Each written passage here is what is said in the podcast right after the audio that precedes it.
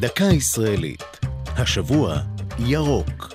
והפעם, קו גבול. בתום מלחמת העצמאות נחתמו הסכמי שביתת הנשק של ישראל עם המדינות השכנות, וגבולותיה סומנו בקו המכונה הקו הירוק. כיוון שצויר בעיפרון ירוק על המפה שבה התקיימו הדיונים באי היווני רודוס. חלק מקווי הגבול עם שכנותינו שורטטו כבר בתחילת המאה ה-20, והמונח הקו הירוק התייחס רק לגבולות בין ישראל לירדן ביהודה ושומרון, ובין ישראל למצרים ברצועת עזה. על אלה התעוררה ביקורת באשר לפזיזות שבה סומנו, תוך התעלמות מגבולות היישובים ומזכויות המים. הגבול החדש עבר לעיתים במרכזי כפרים ויישובים, ומרבית מקורות המים של ישראל היו בשליטה ערבית.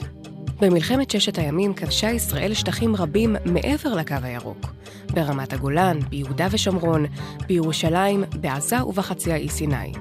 על רובם ויתרה במסגרת הסכמי שלום, ובמקביל סיפחה אליה את רמת הגולן ואת מזרח ירושלים.